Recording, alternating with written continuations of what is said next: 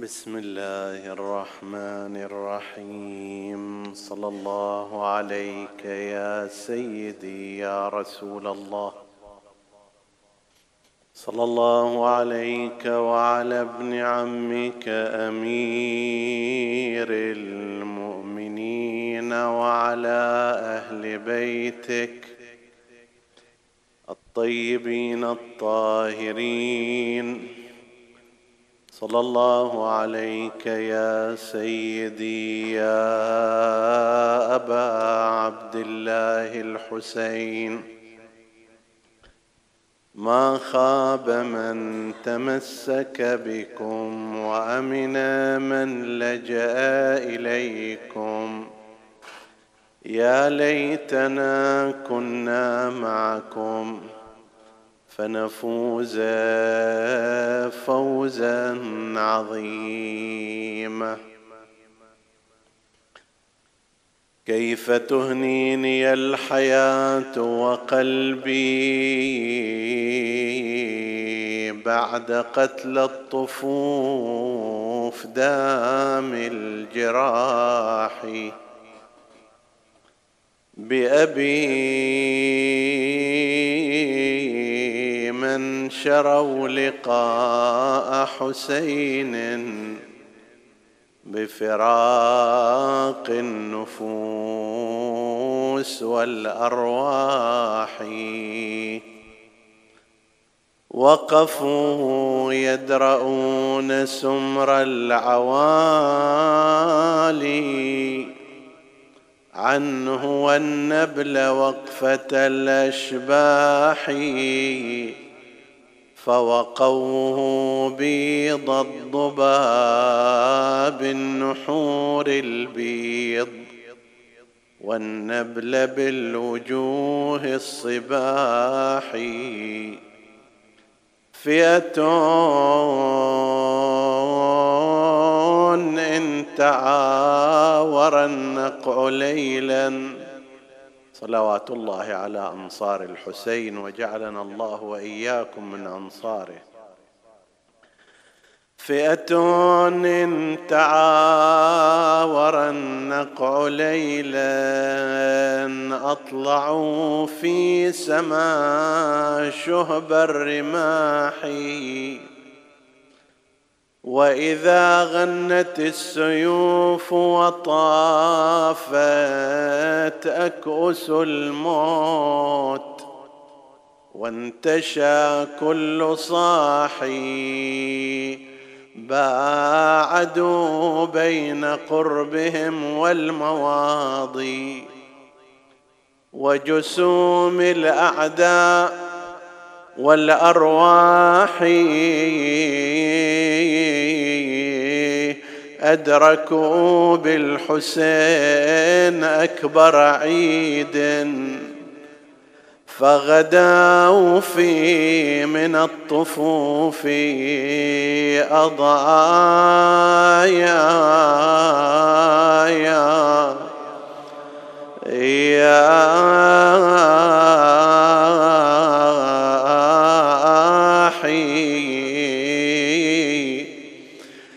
لست أنسى يا من بعدهم طود عز وأعاديه مثل سيل البطايا. يا يا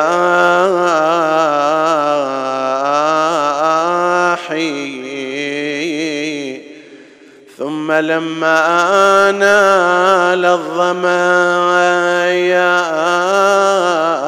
منه والشمس ونزف الدماء وثقل السلاح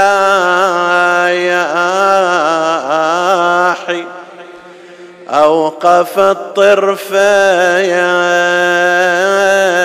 يستريح قليلا. فرماه القضاء بسهم وحسينا يا وسيدا فرماه القضاء بسهم متاياحي فهوى العرش للثرايا يا ودلهمت برماد المصاب منها النوى. لكنما الأمر لله لا حول ولا قوة إلا بالله العلي العظيم. إنا لله وإنا إليه راجعون. وسيعلم الذين ظلموا اي منقلب ينقلبون والعاقبة للمتقين. عطروا مجالسكم بذكر محمد وآل محمد.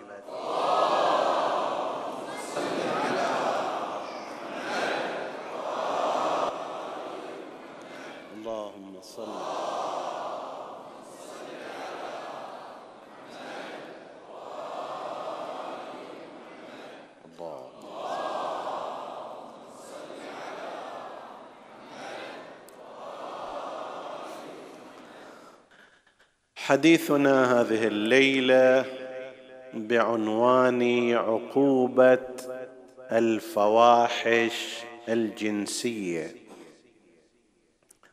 وهو تتمة الكلام فيما طرحناه في ليال مضت وبدأنا فيه عن الشذوذ الاخلاقي والجنسي وخطره العام على البشر.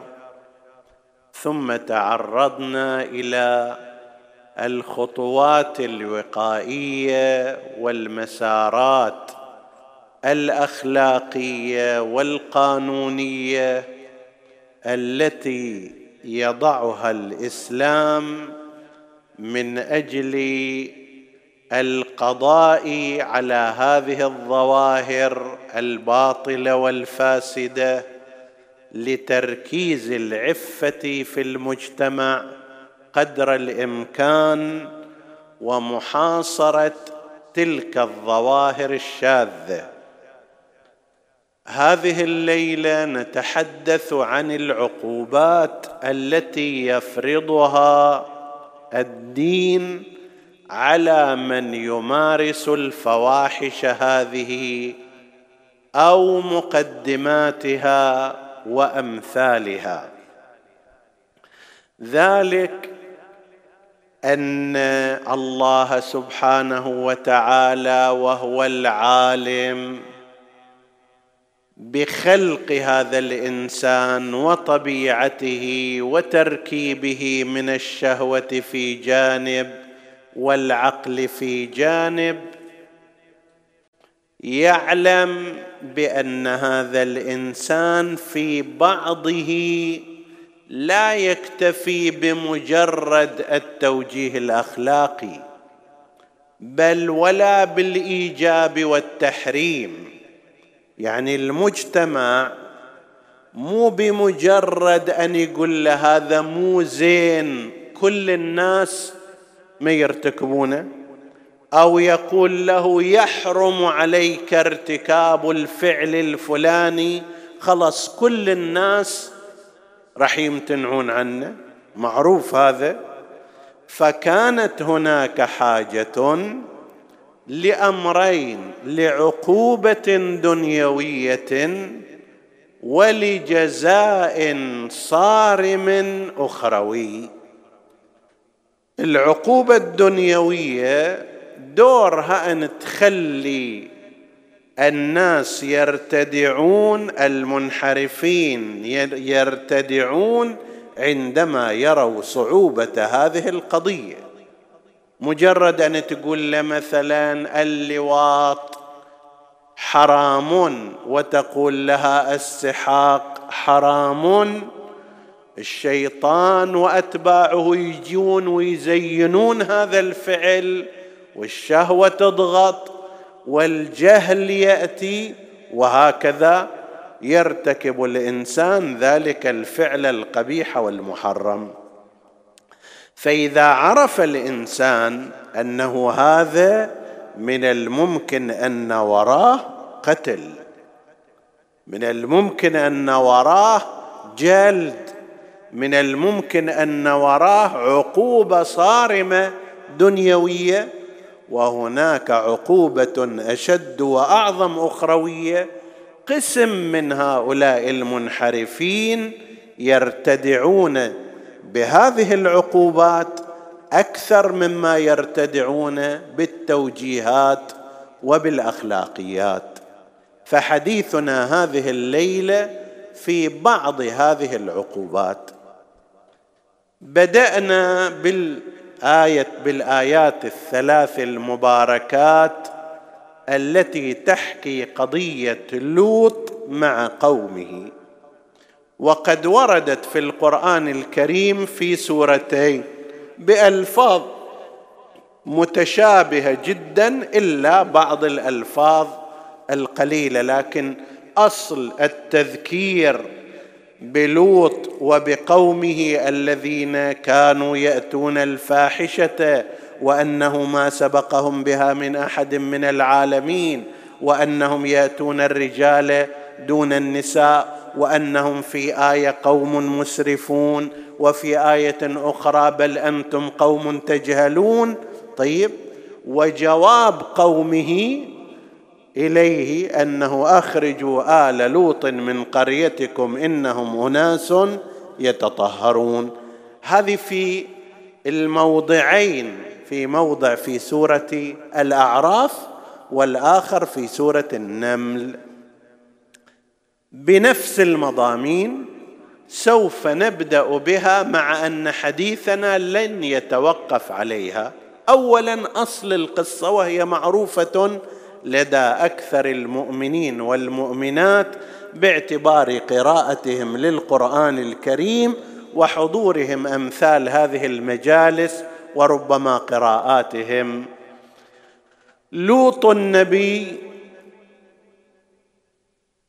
ابن أخي النبي إبراهيم. نبي إبراهيم يصير عم لوط وكان في زمانه ونقدر نطلق على لوط النبي الفرعي المتفرع نبوته ورسالته عن الرسالة العامة الشاملة لإبراهيم الخليل عليه السلام.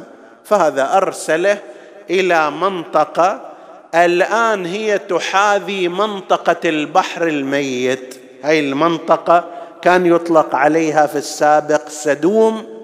وربما يطلق عليها عمورة.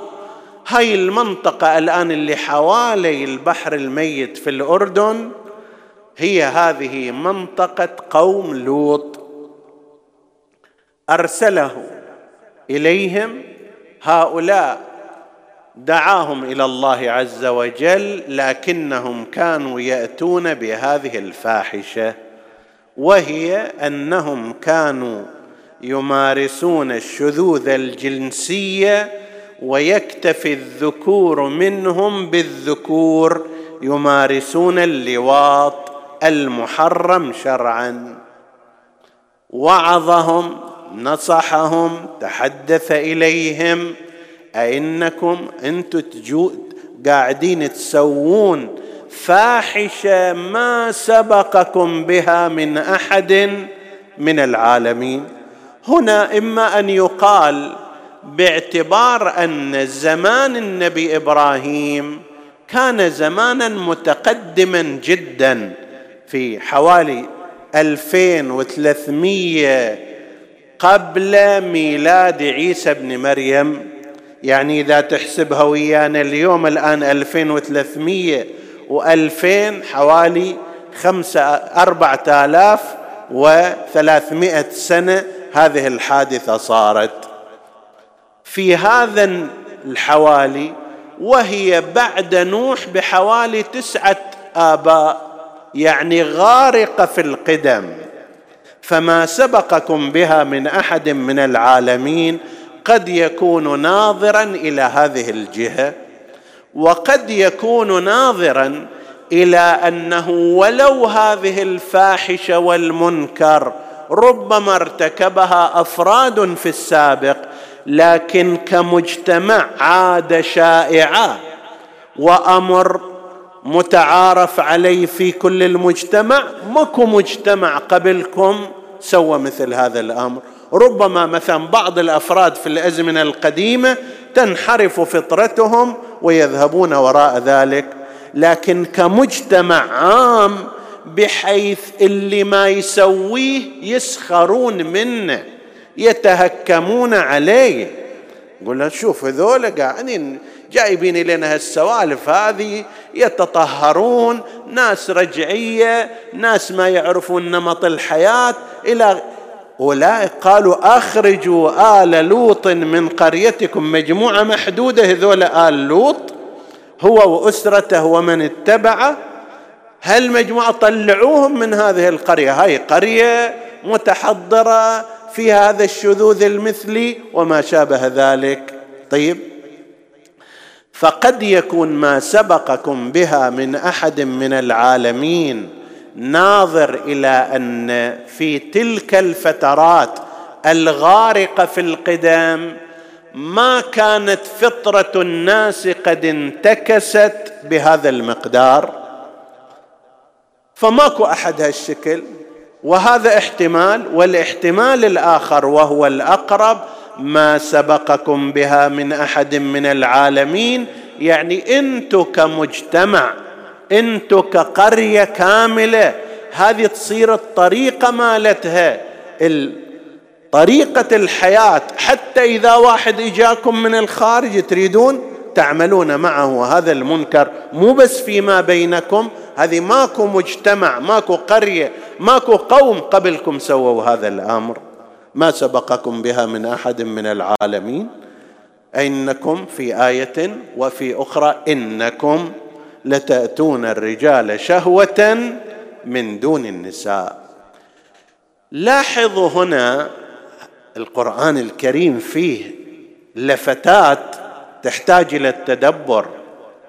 اولا النبي لوط راح نرجع في قضية التسمية أيضا. لا تستعجل علي أصل المسألة الآن ما يقول لهم أنه هذا الأمر نابع من جيناتكم جيناتكم خراب ولا هرموناتكم هرمونات ضاربة. وإنما يقول هذا سلوك شهواني.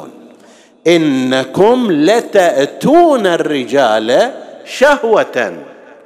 هذا سلوك شهواني جنسي باطل في غير محله وهذا يرد على نظرية الشذوذ المثلي التي ذكرناها فيما سبق وأن جماعة يقولوا لا هذا قضية جينية وهرمونية وفي داخل الإنسان. لا هذا السلوك شهواني خاطئ وباطل.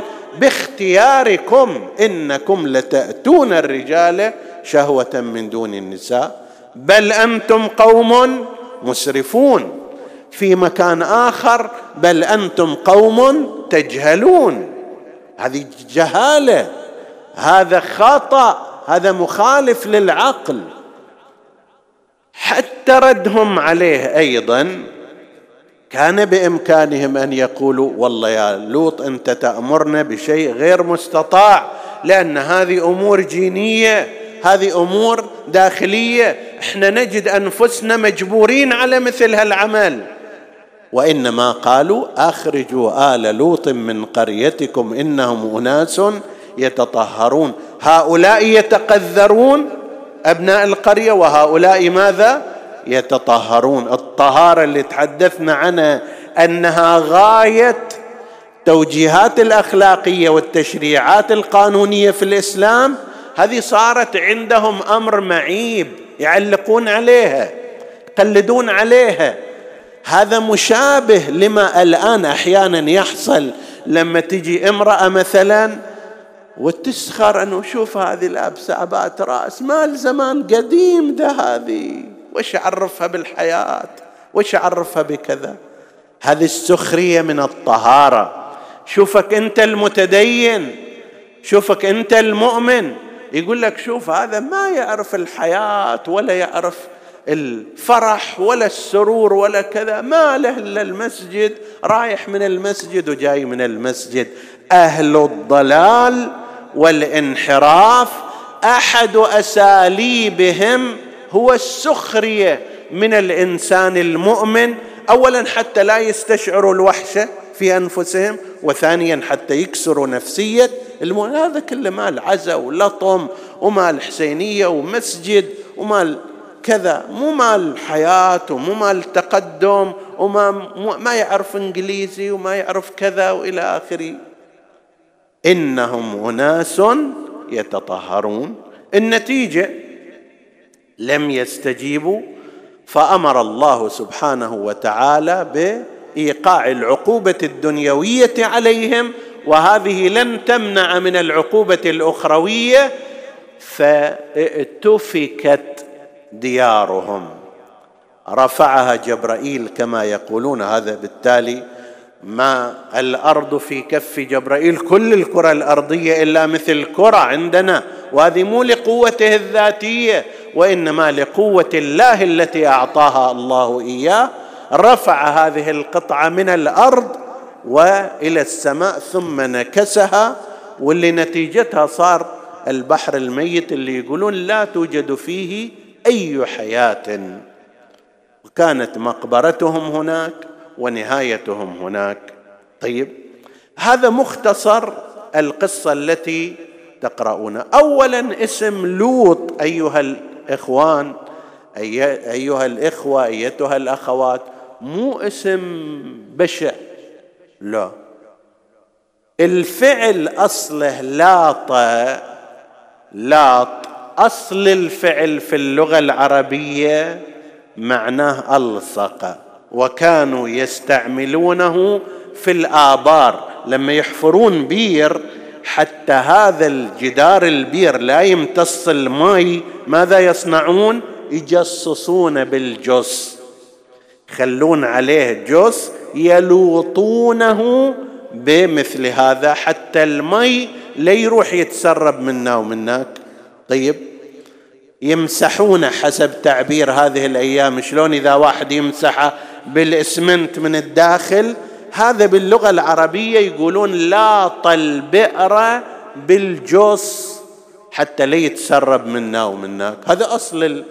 فالالتصاق ويقال الولد ألوط بالقلب يعني ألصق بالقلب لمحبته وللحنان عليه. الأب يقول ولدي ألوط بقلبي من ابن الناس مثلا أو من ابن أخي. تعبير عن الالتصاق.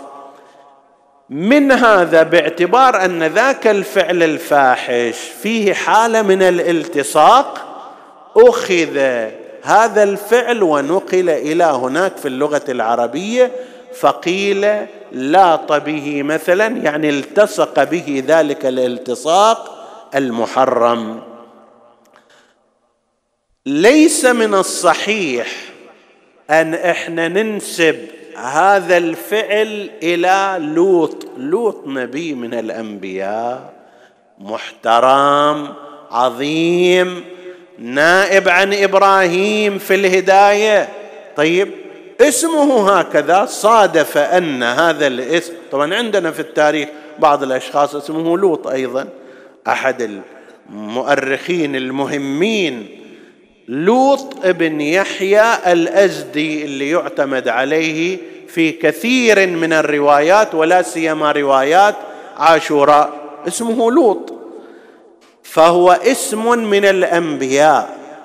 لذلك قد لا يحبذ بعض الناس في هذه الجهة أن يقال هذا لوطي إذا كان المقصود منه النسبة إلى نبي الله لوط. إذا كانت النسبة إلى القوم ما في مشكلة وهذا يصير مثل النسبة إلى أبي بكر تقول بكري. إلى ابن الزبير تقول زبيري قوم لوط تقول لوطي إذا بهذا المعنى تنسبه إلى قوم لوط وفعلهم ما يخالف لكن إذا تنسبه لهذا النبي العظيم الجليل الشأن فلا يصح. هذه أصل القصة وهذه الآيات المباركات. هذا الفعل الشائن الديانات كلها جاءت بتقبيحه وتجريمه. في التوراة في الإنجيل عندما يذكر هذا الأمر يقول إنه رجس يعني فعل الرجل بالرجل. في التوراة موجود في الإنجيل موجود إنه رجس. ليش؟ لأن إحنا نعتقد أن الأساسيات في النظام الديني موجودة في كل الديانات والكتب السماوية. توحيد موجود في كل الديانات. يجي بعدين أحد يحرف هذا شيء آخر. الاعتراف باليوم الآخر موجود باليوم بيوم القيامة موجود في كل الديانات وفي كل الكتب السماوية. لو جاء أحد حرف ما هذا بعد مو ذنب الكتاب السماوي ولا ذنب الدين وإنما ذنب المحرفين. فلما يجي إلى موضوع اللواط يعتبره رجسا ويحرمه على أتباعه في التوراة وفي الإنجيل عند اليهود وعند المسيحيين. للأسف حيث تراجع بالنسبة إلى المسيحيين دور الإنجيل أصبحت حتى بعض الكنائس لا تمانع فيما سمي بهؤلاء الشاذين. وهذا من الانحراف المتأخر. كما كان هناك أناس حرفوا الكتاب كتاب الإنجيل والتوراة.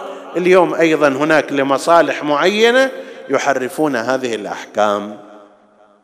وأما في الإسلام فالإسلام مو يحرم هذا. يحرم حتى المقدمات. أن يقبل شخص شخصا آخر قبلة شهوية جنسية. هذا مو لواط إلى الآن مجرد تقبيل. اسمع الحديث الوارد فيه.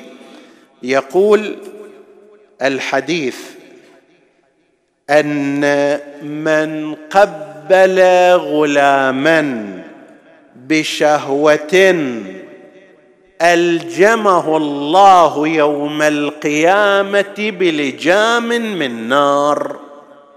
مجرد قبلة بس إذا قبلة شهوية. لا تقول مثلا أنا قاعد أقبل ابني وأقبل ابن أخي وأقبل ما أدري ابن صديقي. لا القبلتان قبلة عادية.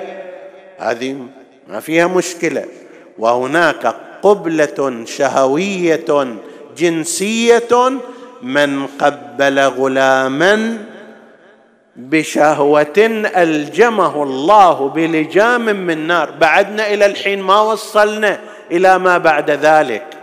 وأما إذا وصل إلى هذا الفعل الشنيع وهو إدخال العضو الذكري لرجل في دبر رجل آخر هذا في بعض الروايات وصف بأنه الكفر بالله العظيم. كفر في تشنيعه وفي تقبيحه وفي تقبيحه وفي شناعته. يقول هذا مو مو ذنب هذا مو فاحشة بل هو الكفر بالله العظيم كما هو عندنا في مذهب أهل البيت روايات في هذا المعنى. ليش يصير كفر؟ لأن تحريمه في القرآن الكريم بهذه الصراحة وشناعة شناعة عقلية ويفترض أن الناس جميعا يعلمون به فإذا مع وجوده في القرآن ومع فهمه كذا هذا الإنسان اللي يمارسه كأنما يكفر بما نزل على النبي محمد.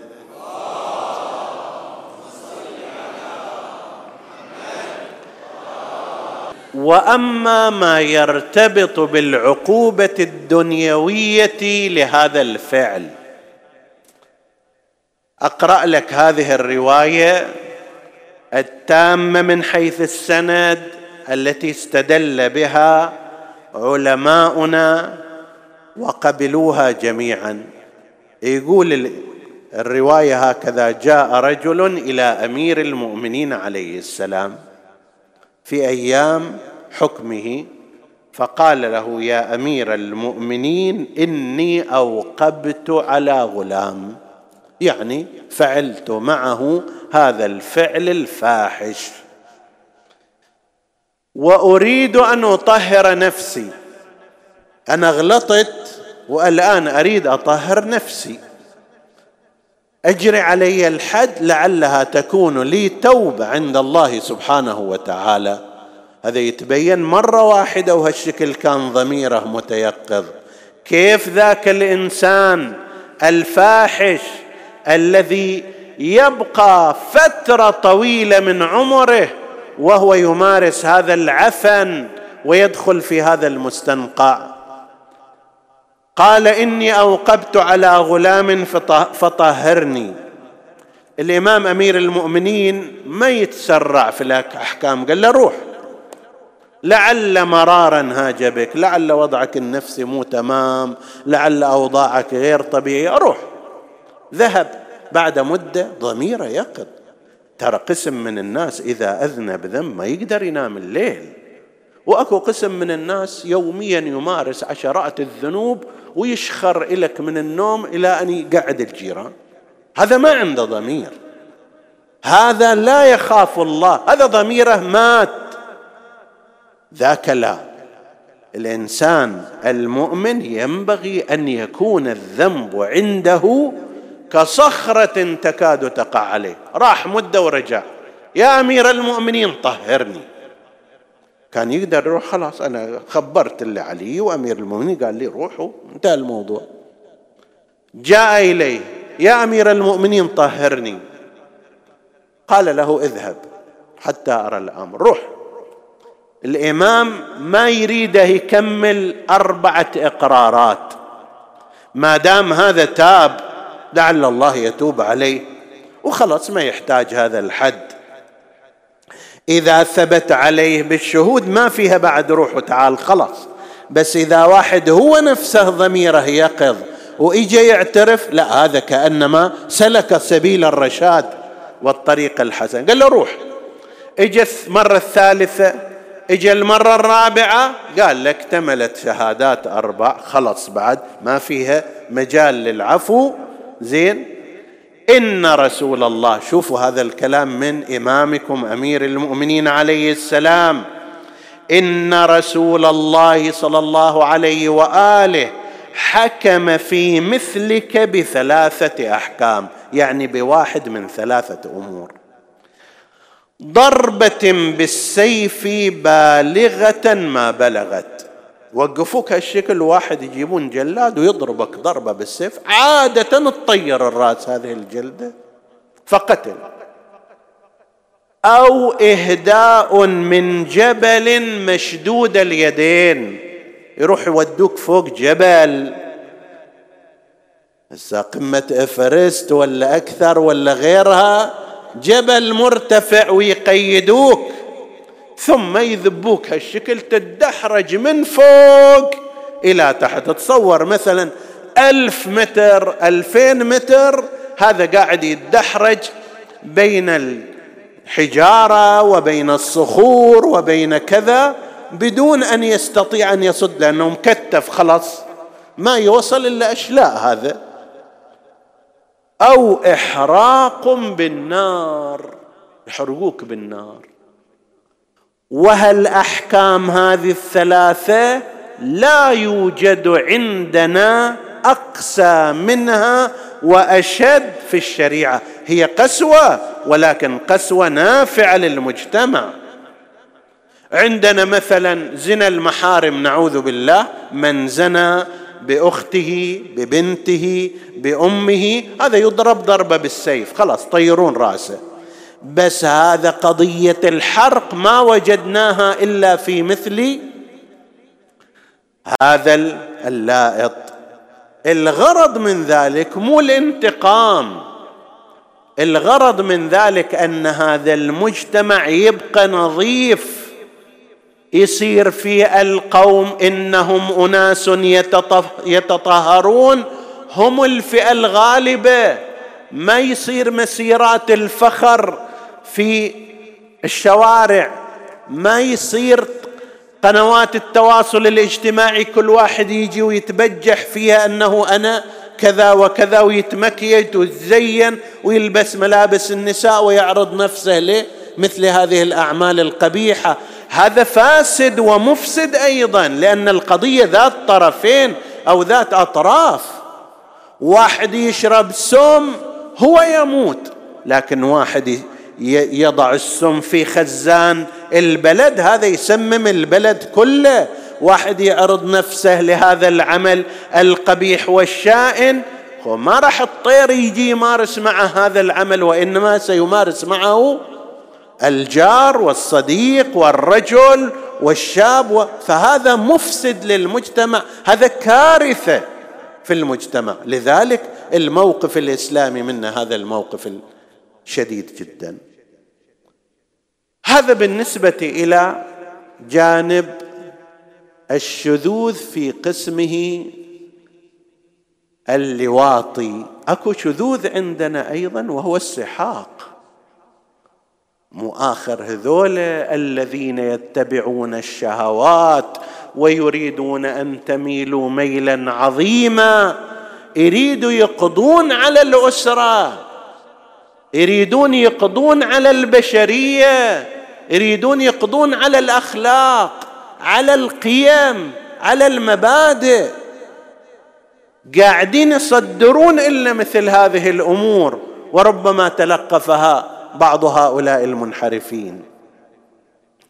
لابد من التنبيه على هالأمور. ربما واحد يقول لا يعني شلون واحد يتكلم عن اللواط والسحاق وأيام محرم زين؟ متى اذا واحد يتحدث عنها؟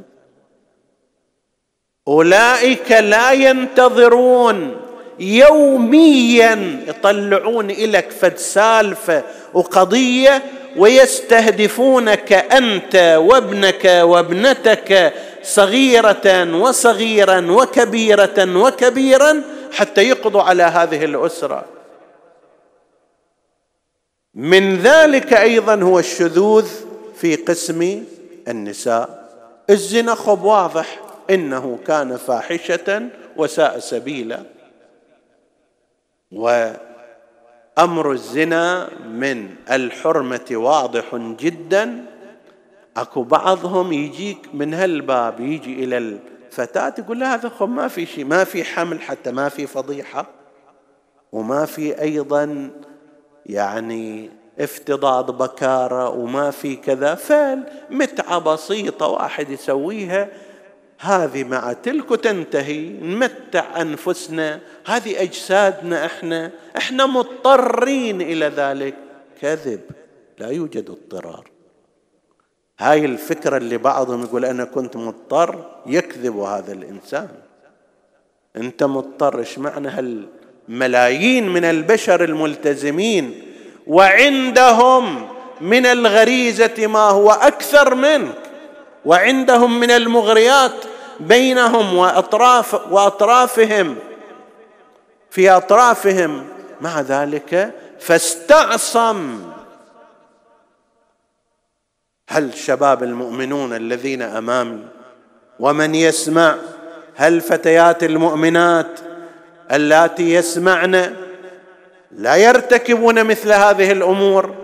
ما عندهم شهوات؟ عندهم شهوات. عندهم غرائز ولكن فوق ذلك عندهم إيمان ورقابة إلهية وخوف من الله عز وجل.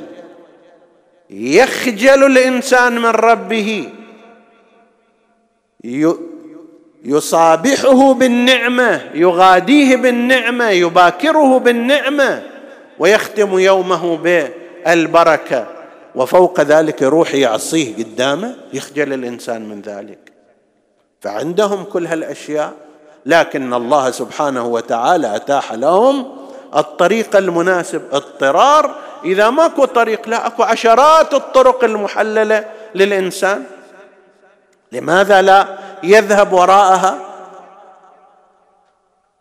اللواتي باللواتي. عندنا التعبير في الروايات هكذا. امرأة مع امرأة تأتي وتتساحق معها.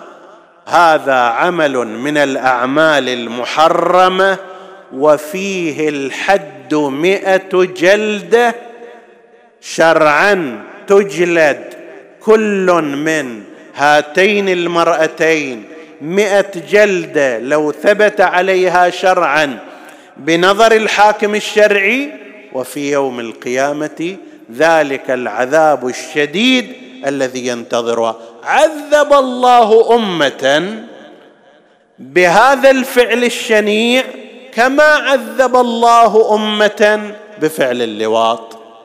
جاءت امرأة عندنا في الرواية أنه دخلت امرأة على أبي عبد الله الصادق عليه السلام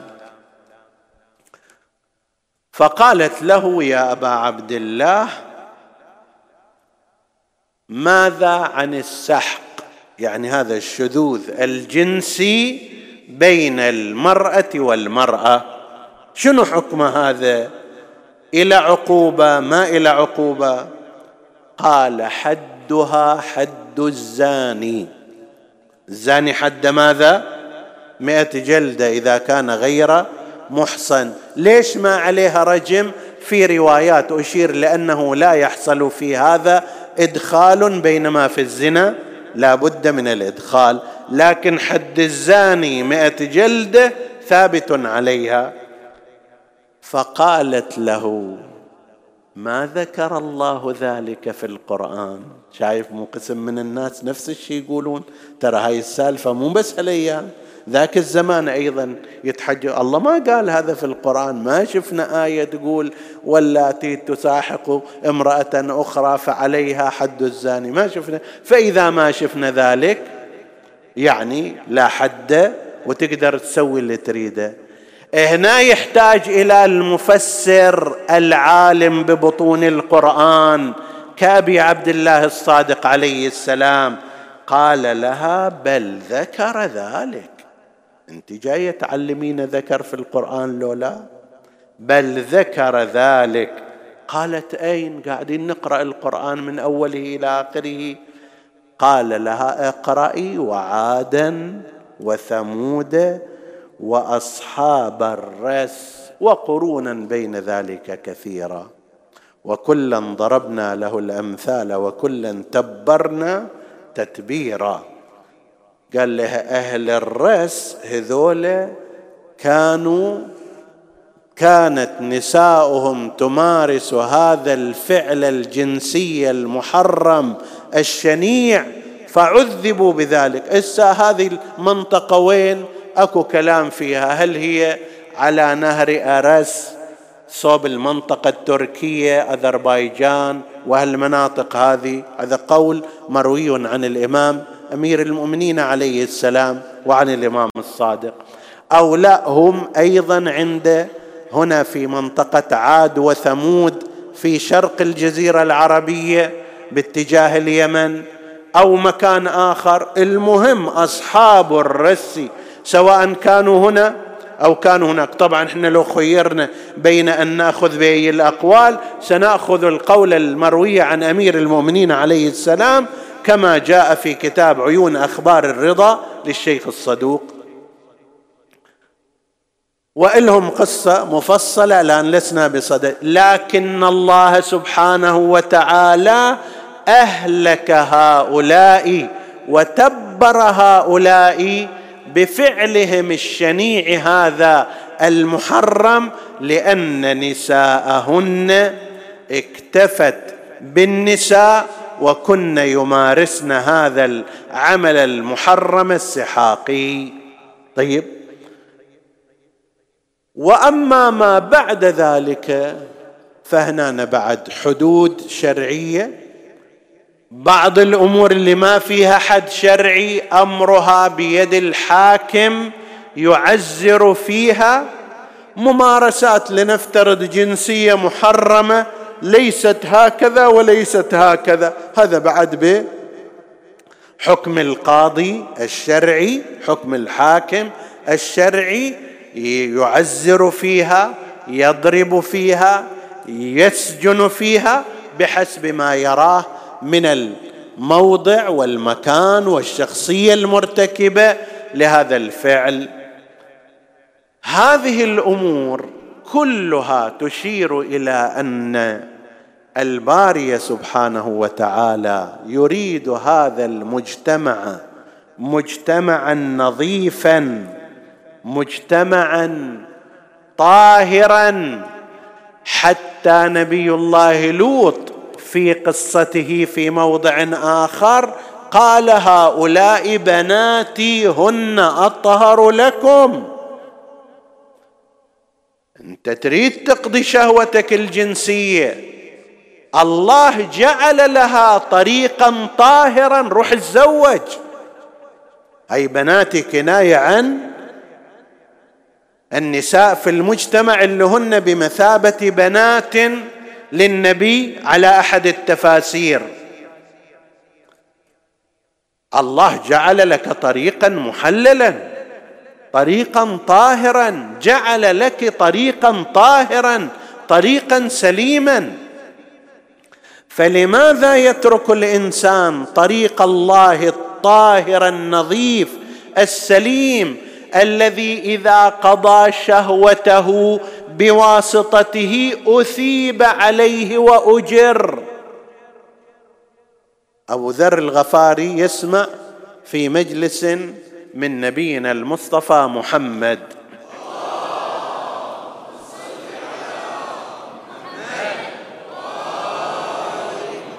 أن النبي صلى الله عليه وآله قال إن في بضع أحدكم لأجرا.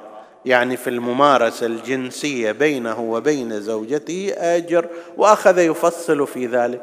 فقال أبو ذر الغفاري يا رسول الله يأتي أحدنا شهوته ويثاب عليها.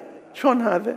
هذه لا هي عبادة لا قراءة قرآن لا مثلا إنفاق. شهوة أنا قضيتها واستمتعت كيفت قال أوليس إذا أتاها حراما؟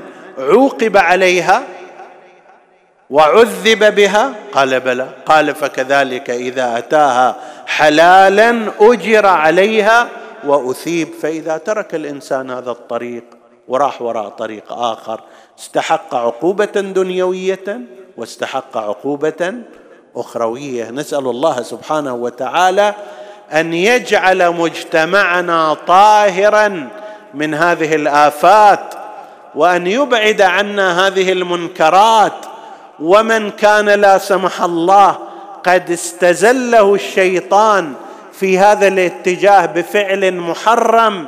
هذا وقته أن يرجع في هذه الأيام. يأتي ويقول أبا عبد الله الحسين أنا لصيانة دمك الشريف حتى لا يروح دمك خسارة. حتى لا ينتصر خط الانحراف والفساد اللي بدأه أعداؤك. أنا أقلع عن هذا الذنب. سويت ذنب سويت عمل مو زين سويت خطأ في حق نفسي وفي حق الله وفي حق رسوله. لكن من اليوم أنا عازم صيانة لدمك الشريف وتضحياتك وتضحيات أصحابك أن أقلع عن هذا. كل واحد يقلع عن ذنب. في ذلك نصرة للحسين عليه السلام. وكل ذنب يرتكبه الإنسان عامدا. هذا فيه إعانة ليزيد والجيش الأموي. لأن ذولاك ماذا أرادوا؟ والحسين ماذا أراد؟ أولئك أرادوا أن يقمعوا نور الدين والحسين أراد أن يرفع راية الحق. فكل من ساعد على رفع الراية بالطاعة بالإيمان بالفضيلة فهو نصير للحسين وعكسه نصير ليزيد. قد يجي الإنسان هنا يصير واحد من الأنصار بعد ألف وأربعمائة سنة تقريبا من الزمان مع أنه لم يشهد كربلاء. التاريخ والجغرافيا يشهد كربلاء المستمرة في صراعها بين الحق والباطل. الليلة ليلة أنصار الحسين وأصحاب وأصحاب الحسين. نسأل الله أن يكتبنا مع أنصار الحسين. مو أنا وأنت نقرأ في الزيارة. اللهم اجعلني عندك وجيها بالحسين.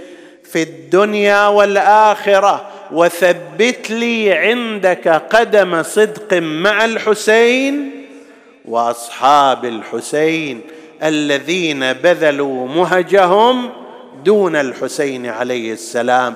بإمكانك ذلك حتى تعاصر وتناصر وترافق هؤلاء النخبة الطيبة هذه الفئة التي نصرت الحسين احياء وعند مماتهم. نصروك احياء وعند مماتهم. يوصي بنصرتك الشفيق شفيقا. هذا حبيب ابن مظاهر واحد من أصحاب أمير المؤمنين عليه السلام الخلص الذين آتاهم أمير المؤمنين علم المنايا والبلايا يعني علم المستقبل. هذا علم خاص وكان ركنا لمسلم بن عقيل عندما جاء إلى الكوفة. وكان في ركاب الحسن المجتبى نصيرا. لما جاء مسلم بن عقيل واستشهد في الكوفة اختفى في بني أسد. ولم يخرج إلى العلن حتى تتهيأ له فرصة الالتحاق بالحسين عليه السلام. قال أرباب الأثر لما وصل الحسين إلى إلى موقع المعركة إلى كربلاء أرسل رسالة فيها ثناء ومدح إلى حبيب بن مظاهر وإخبار أننا قد وصلنا كربلاء. فإن شئت السعادة فلا تتخلف عن نصرتنا. حبيب وصلت اليها الرسالة. طرق الرسول الباب خرج حبيب وأخذ الرسالة. قال أرباب الخبر لما رأى رسالة الحسين. صور رساله وورقه تجيك من الحسين عليه السلام. ماذا تصنع بها؟ فلما رآها قرأها قبلها وضعها على عينيه أسر إلى هذا الرسول أن ينصرف الوضع غير مناسب الرقابة شديده يريد أن يسر خروجه. زوجته سلام الله عليها هذه المرأة الصالحة جاءت إليه حبيب ما الخبر؟ أرى رسول جاي وعنده ورقة عنده رسالة شو السالفة؟ قال لها رسالة من الحسين بن علي وقد نزل إلى كربلاء وهو يطلب منا النصره قالت له وما أنت صانع؟ أراد أن يختبرها أو أن يعمي عليها ويسر الأمر؟ قال لها ما لنا وهذا الأمر أنت عندي وأطفال عندي أولاد. طيب لا يمكنني الذهاب. حبيب لا تذهب لنصرة الحسن وظلت تنخي وتخمش للخدود مفرعة. كان ما تنهض بهمة وتطب ذيك ما شاء الله على النساء المؤمنات. إن شاء الله كل نساءنا بهال بهالمستوى هذا وهن كذلك في نصرة الإيمان. كان ما تنهض بهمة وتطب ذيك المعمعة. جيب العمامة يا ابن عمي وخذها المقنعة. وظل حبيبي يعاين لها وغصبها الدم قال ما يحتاج هالنخوات بطل من الونين. وأنا عبد ابن الرسول وعبد أمير المؤمنين. هذا لسان حالك ولسان حالي. كلنا في خدمتهم. وأنا عبد ابن الرسول وعبد أمير المؤمنين. أنا ذاب قلبي من سمعت بكربلاء خيم. حسين واسمع يقولون جيمان الأعادي حاطته ركب صهوة فرس انطلق بين البساتين والنخيل قاصدا إلى كربلاء جرت قصة بينه وبين غلامه تعرب عن وفاء الغلام للحسين ووفاء حبيب للغلام إلى أن انطلق وأردفه خلفه وصل إلى كربلاء ثارت غبره وما حلا ذيك الشمايل يوم وصل كربلاء. قام أبو فاضل إلى بأولاد أخوي يستقبل مرحبا يقل الشهيد وزينب تقل هلا. وصل مستبشر لأبو سكنة وتسلم رايته. وجاه من زينب سنة. وجاه من زينب سلام ومدمعة بالحال سال صاح يا وسفة يا زينب.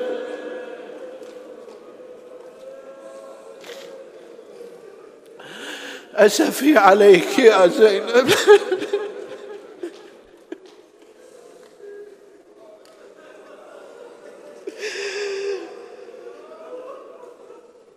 حبيب قبل ما زينب تنسبي وهو يبكي. إحنا لا أقل بعد السبي بكينا. صاح يا وسفة يا زينب تركبين على الجمال. حية بأحسن تحية وسر قلبها بنخوته.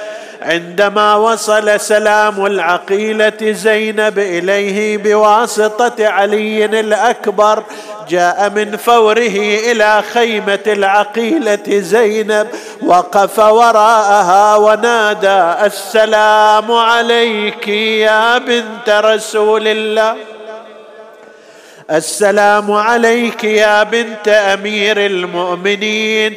ثم تمتم بينه وبين نفسه. آه آه لوجدك يا زينب يوم تحملين على بعير ضالع ورأس أخيك أمامك وكأني برأسي معلق بلبان الفرس ترمحه برجليها. لما سمعت سلامه نادت من هذا؟ قال أنا حبيب.